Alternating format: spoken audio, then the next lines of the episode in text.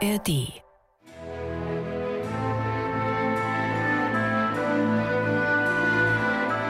MDR Klassik. Die Bachkantate mit Maul und Schrammeck.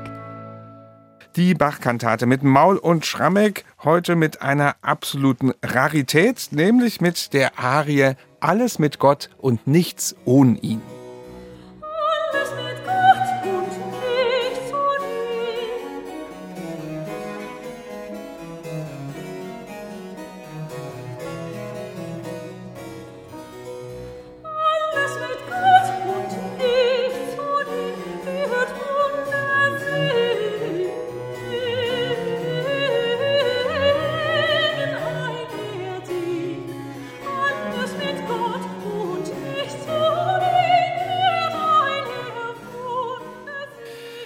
Ich habe diese Arie als Rarität angekündigt und das ist sie in mehrfacher Hinsicht. Es ist eine Strophenarie für Sopran und Streicher aus Bachs Weimarer Zeit. Vor allem aber ist dieses Werk das jüngste wiederentdeckte Bachwerk.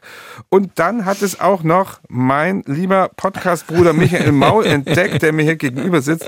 Deswegen muss ich als erstes mal fragen, wie entdeckt man denn heutzutage überhaupt noch ein Bachwerk?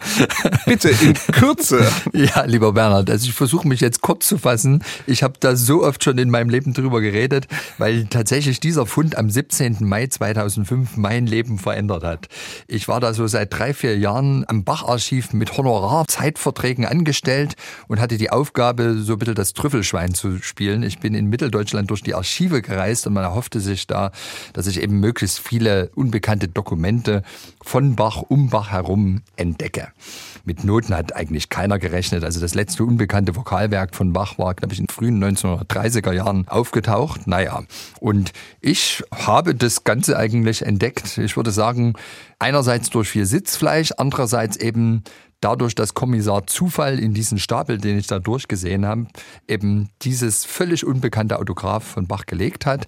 Das ist Teil einer großen Sammlung in der Herzogin Anna Amaya Bibliothek in Weimar, wo es eine große Kollektion gibt an sogenannten Huldigungsschriften. Immer wenn der Herzog oder die Herzöge Geburtstag hatten, Namenstag hatten, haben die Bediensteten oder solche, die gerne noch Bedienstete werden wollten, irgendwelche kleinen Gedichte geschrieben, Herzog, du bist der Größte, Schönste und so weiter, haben das drucken lassen, dem Herzog überreicht nicht. Und wirklich die Bibliothek ist voll davon. Und allein aus diesen neun Jahren, in denen Bach am Weimarer Hof gewirkt hat, zwischen 1708 und 1717, gibt es an die tausend solche Huldigungsschriften.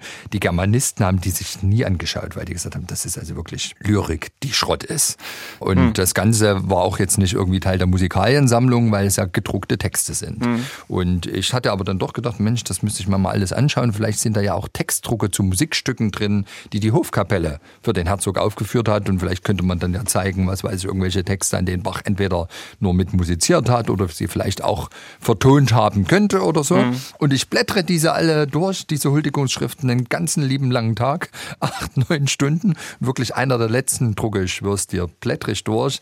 Und hinten Seite 7 und 8, ich habe zum Glück komplett durchgeblättert, sind die letzten beiden unbedruckt und da hat jemand handschriftlich eine Aria Soprano Solo Ritornello, also eine Sopranarie mit Streicherritornell eingetragen, eine Vertonung des Gedichtes.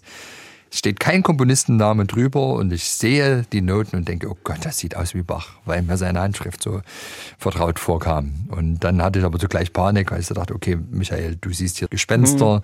du willst einfach, dass das Bach ist. Ich bin dort rumgerannt wie ein Wahnsinniger in der Bibliothek, wollte auf die Schnelle noch irgendwelche Abbildungen von Bach-Autographen im Handapparat da finden, um mich zu bestätigen. Letztlich habe ich dann Kopien bestellt, die kamen zwei Wochen später in Leipzig dann an.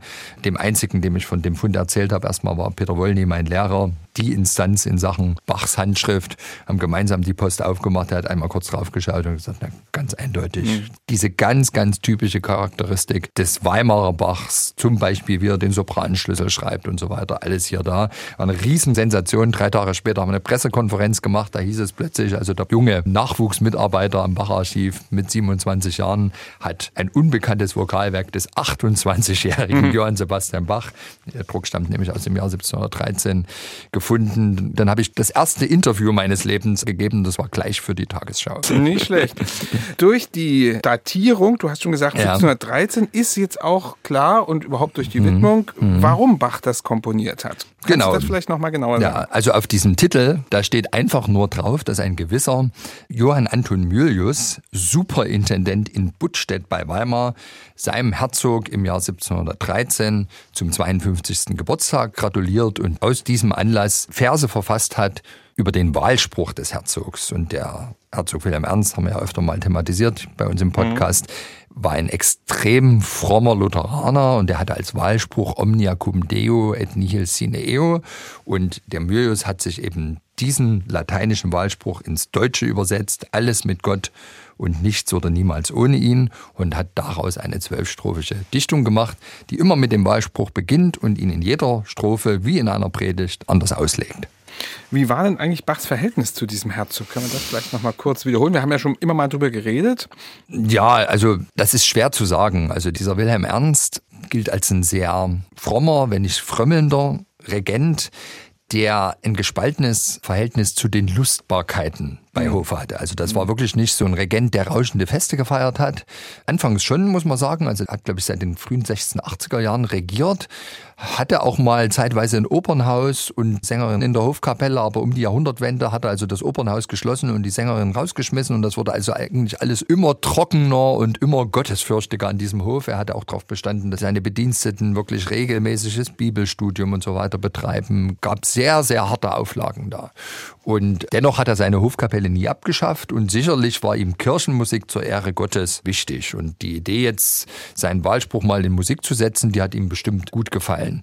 Dennoch glaube ich, dass sich Bachs Verhältnis zu Wilhelm Ernst sukzessive verschlechtert hat. Ganz am Schluss dieser neun Jahre in Weimar wissen wir ja auch, dass der Wilhelm Ernst ihn kurzerhand unter Arrest gesetzt hat, weil Bach offenbar auf ungeziemte Art und Weise da um seine Entlassung gebeten hat. Also da ist dieses Verhältnis wirklich auf dem Nullpunkt. Bach mhm. wurde auch auch in Unehren aus Weimar entlassen. Und das hing aber eben auch maßgeblich damit zusammen, der Wilhelm Ernst, der war eigentlich zunächst immer nur Mitregent gewesen, nämlich er hatte einen Bruder, Johann Ernst, die beiden hatten gemeinsam die Regierung. Der Johann Ernst, der war dem Alkohol verfallen, ist relativ zeitig gestorben und dann waren dessen Söhne, also die Neffen von Wilhelm Ernst, Mitregenten. Der eine hieß auch Johann Ernst, der ist ganz früh, also im Jünglingsalter gestorben und der andere war der Ernst August. Und das war wirklich so ein Kunstsinniger, der hat selber Trompete gespielt, Geige und so weiter. Bei dem ist Bach ein- und ausgegangen, hat dort offenbar Unterricht gegeben und der Ernst August und der Wilhelm Ernst, die waren verhasst. Und man kann an diesem Hof sehr gut verfolgen, dass die beiden Regenten sich bekriegt haben. Ich meine, der Wilhelm Ernst war am Ende doch der Chef, weil er der Ältere war, der Regierende. Aber sie haben das auf eine Art und Weise getan, wie das Regenten eben gerne tun. Sie haben den Bock geschlagen, aber den Gärtner gemeint. Also mhm. sozusagen die Bediensteten wurden gegeneinander ausgespielt und da haben alle drunter gelitten und sicherlich auch der Bach. Ja, und jetzt hast du schon gesagt, zwölf Verse, ein wirklich langes mhm. Widmungsgedicht an mhm. den Herzog. Was gibt es denn da zu entdecken, wenn man den Text durchgeht? Also du hast schon gesagt, es geht mhm. um den Wahlspruch. Ja. Alles mit Gott und nichts ohne ihn. So geht der Text genau. los. Was ist denn da noch so alles zu finden ja. drin? Also das sind immer achtzeilige Strophen. Die erste Zeile ist immer identisch, alles mit Gott und nichts ohne ihn. Und die zweite Zeile aller Strophen ist fast identisch. Da heißt es, in der ersten Strophe wird ein Herr Wundersegen ziehen, in der zweiten wird ein Herr Jesus Segen ziehen, der dritten wird ein Herr Landessegen ziehen und so weiter. Und wenn man sich den Druck anschaut, diesen Textdruck, stellt man auch fest, dass immer die ersten Buchstaben dieser einzelnen Silben in der zweiten Zeile, also wird ein Herr Wundersegen ziehen, W, E, W, S, Z, also Wundersegen mit Bindestrich, da WSZ, fett gedruckt sind und das W in der Mitte von Wundersegen auch nochmal ein Stück größer. Mhm. Und das zieht sich durch alle Strophen durch und man knackt ziemlich schnell, was es damit auf sich hat. Also in der ersten Strophe wird einer Wundersegen ziehen, der große, dicke Buchstabe in der Mitte W. In der zweiten Strophe wird ein Herr Jesus-Segen ziehen, der große dicke Buchstabe J, Schrägstrich I. In der dritten Strophe wird ein Herr Landessegen ziehen, L, also W-I-L. Wenn man diesen ersten Buchstaben der dritten Silbe einer jeden zweiten Verszeile durch die zwölf Verse nach unten liest, erscheint der Name Wilhelm Ernst. Also damit ist praktisch dieses Gedicht, dieses zwölfstrophige Gedicht ein Akrostichon, so nennt man diese Gattung. Und damit wird auch klar, warum eben dieser Pfarrer Mulius zwölf Strophen gedichtet hat, eben pro Buchstabe im Namen des Herzogs. Und zugleich hat er gesagt, alle ersten Buchstaben der Silben in der zweiten Verszeile sind zumindest fett gedruckt. W, E, W, SZ und wenn man die ersten drei von links und die anderen drei von rechts legt, da erscheinen die Initialen des Herzogs. Wilhelm, Ernst, Herzog zu Sachsen, Weimar. Also mhm. auf diese Weise hat der Mylius recht raffiniert eben mit dem Namen des Herzogs gespielt. Man kann auch daraus ableiten, dass so ein Superintendent in der Kirche zu Budstedt offenbar nicht komplett ausgelastet gewesen ist. so kann man es auch sehen. Jetzt ist natürlich die große Frage, wir haben von Bach ja nur ja. nicht die Masse an Strophendichtungen ja. vorliegen. Das haben andere Komponisten gerade im 17. Mhm. Jahrhundert gerne getan, ja. Bach nicht so. Das war vielleicht auch zu simpel, schwer mhm. zu sagen. Wie macht er denn das jetzt hier? Also es geht ja darum, es werden zwölf Strophen, aber er muss es nur einmal komponieren. Mhm. Wie ist diese Komposition angefertigt? Also ich finde, er hat es ganz raffiniert gemacht. Natürlich ist das allgegenwärtige Motiv in diesem Stück alles mit Gott und nichts ohne ihn, also der Wahlspruch des Herzogs. Der kommt immer wieder und der ist tatsächlich verbunden mit einer ganz liedhaften, unmittelbar im Ohr sich festsetzenden, frischen Melodie, vorgetragen vom Sopran.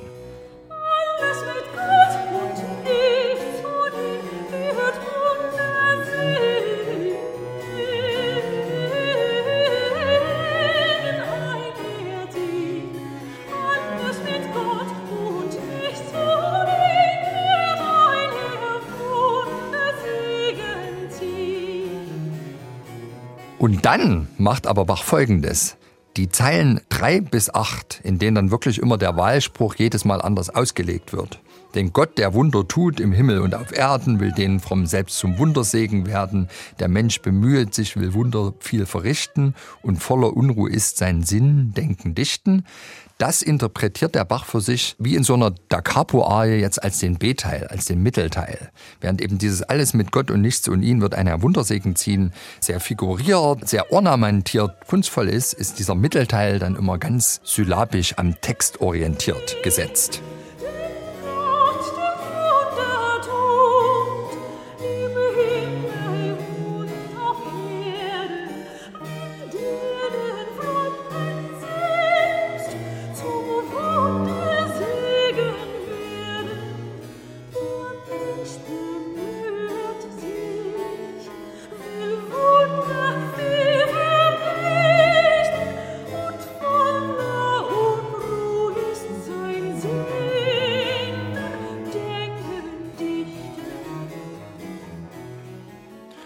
Am Ende hat ja der Mylius einen Kunstgriff gemacht, der, sagen wir mal, im gesprochenen Gedicht wunderbar funktioniert, aber Gift für die Da Capo-Form ist. Er kehrt nämlich am Ende die ersten beiden Verszeilen um. Das heißt dann, soll ein Herr Wundersegen ziehen, alles mit Gott und nichts um ihn. Und damit fiel ein normales Da Capo flach ja, weil ja plötzlich die Verszeilen vertauscht sind am Ende einer Strophe. Und dennoch hat Bach es hingekriegt, jetzt, wo der B-Teil zu Ende geht, fängt es plötzlich im Fundament an, wieder sich zu bewegen. Dieses kleine Kopfmotiv, mit dem auch das Vorspiel begann. Und bei alles mit Gott und nichts ohne ihn, bei der Zeile, da ist man dann wieder in der Grundtonart angelangt. Und dann hat man doch in dieser eigentlich strophischen Form immer jeweils noch eine kleine Pseudo-Da Capo-Form auf der Basis eines wirklich denkbar ungeeigneten Textes. Grandios gemacht. Hören wir mal diesen Übergang.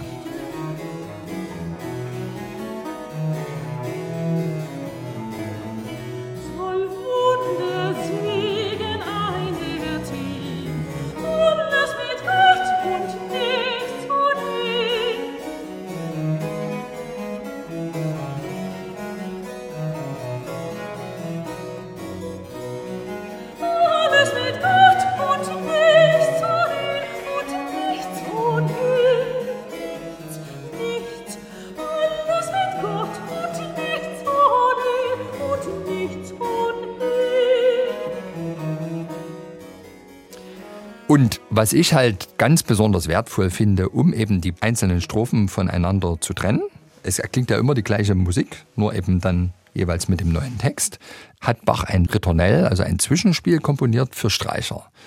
Und das, obwohl es wirklich keine 20 Takte sind, ist ein Fortspinn dieses alles mit Gott Kopf-Motivs so souverän und so kunstvoll erinnert ein bisschen so an die Techniken, die auch Bach so parallel im Orgelbüchlein mhm. angewandt hat. Großartig gemacht. Also da merkt man so richtig, der Bach hat das schon sehr ernst genommen.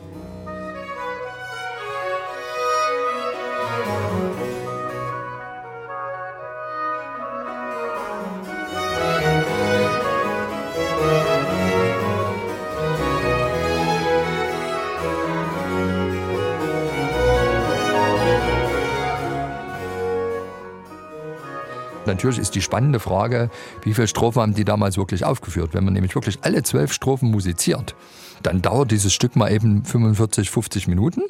Ich habe empfohlen, als ich dann die erste Ausgabe gemacht habe, für drei bis vier Strophen. Dann kommt eben der Charakter eines Strophenliedes auch wirklich heraus mhm. und das Stück wird nicht langweilig.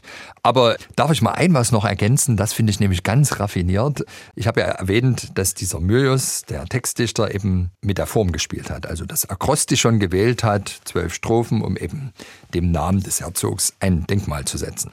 Das Stück geht eigentlich los, bevor der Sopran beginnt, mit einem Vorspiel, was nur der Basso Continuo spielt.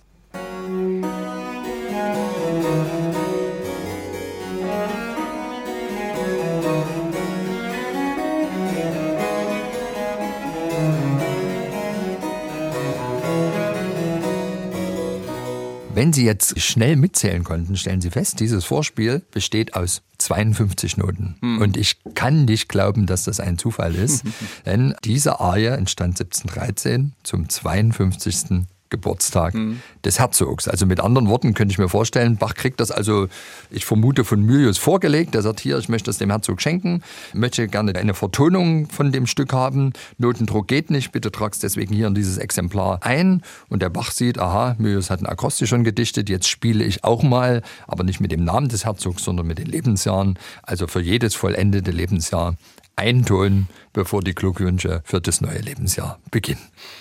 Wunderbar. Mit den Zahlen hat das ja sowieso immer gehabt und da hat man es auch wirklich genau, dass es auch erkennbar ist, mhm. denn es spielt ja keine andere Stimme mit. Also da kann man wirklich schön mitzählen. Es geht aber relativ schnell. Nicht? Ja, ja man muss 16, schnell 16 sein. Genau. dabei sind.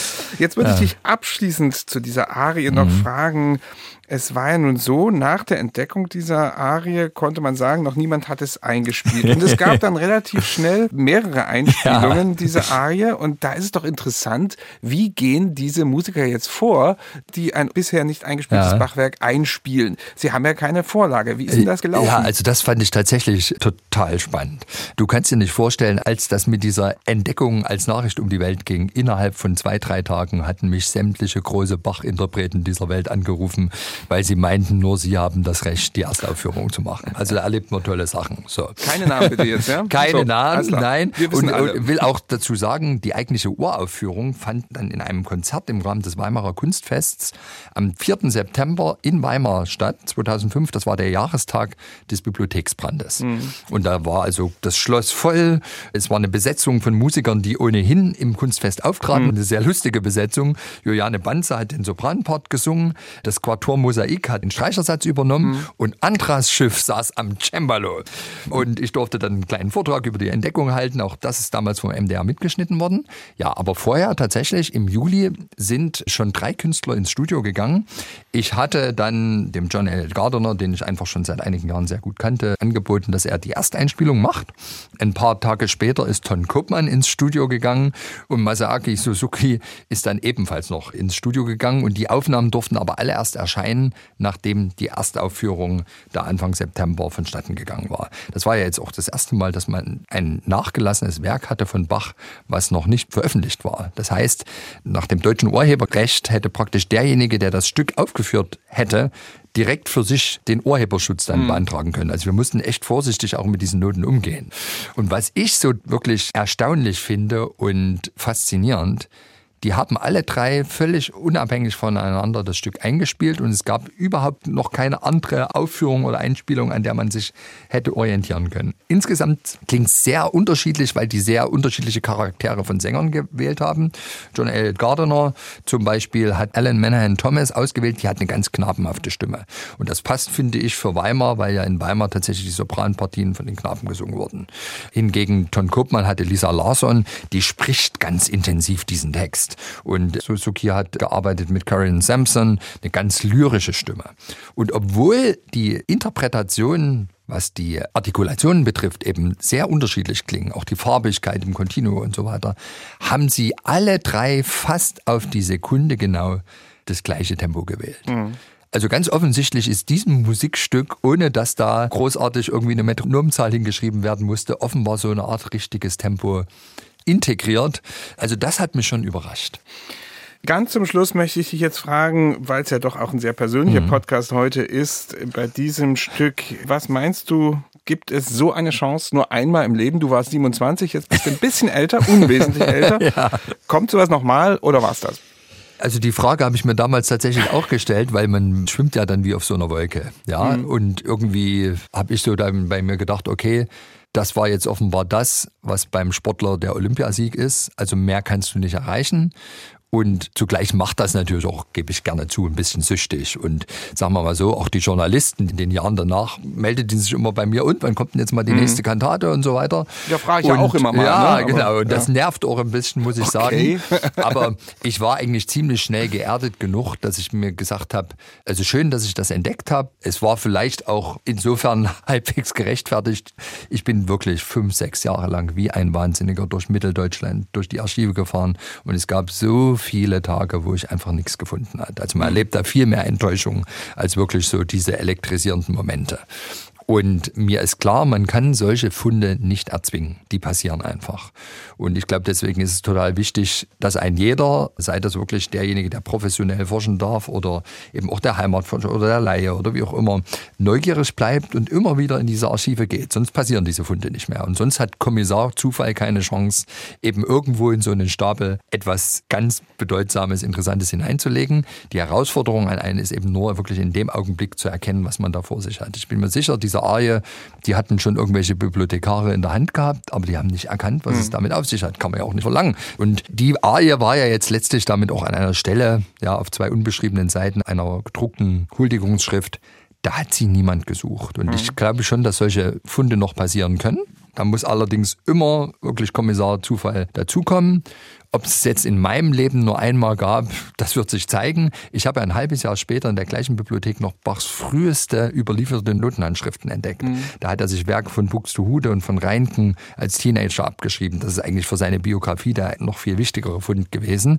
Das ließ sich vielleicht nicht ganz so leicht an eine breitere Öffentlichkeit vermitteln. Also die Wahrscheinlichkeit, dass man selbst nochmal so einen Fund macht, die kann man wesentlich damit erhöhen, dass man sich eben wirklich beständig in die Nähe von altem, vergilbtem Papier begibt und das neugierig durchblättert.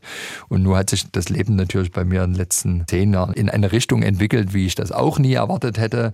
Ich bin ja dann irgendwann mehr oder weniger zufällig Intendant des Bachfestes geworden. Das trägt inzwischen sehr meinen Arbeitsalltag. Da fehlen mir so ein bisschen diese zwei, drei Tage in der Woche, wo ich einfach mal alle anderen Verpflichtungen sein lasse und in aller Ruhe in ein Archiv und eine fremde alte Welt mhm. eintauche. Mhm. Allerdings haben wir jetzt inzwischen viele junge Kollegen am Bacharchiv, die Ähnliches tun. Wir haben ja auch seit letztem Jahr ein großes Forschungsprojekt, was 25 Jahre gehen wird.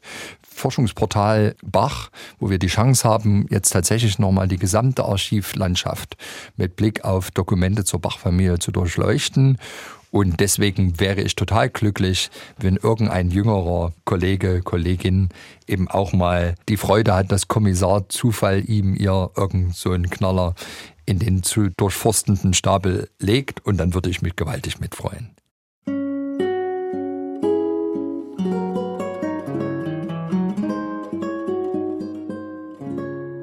MDR Classic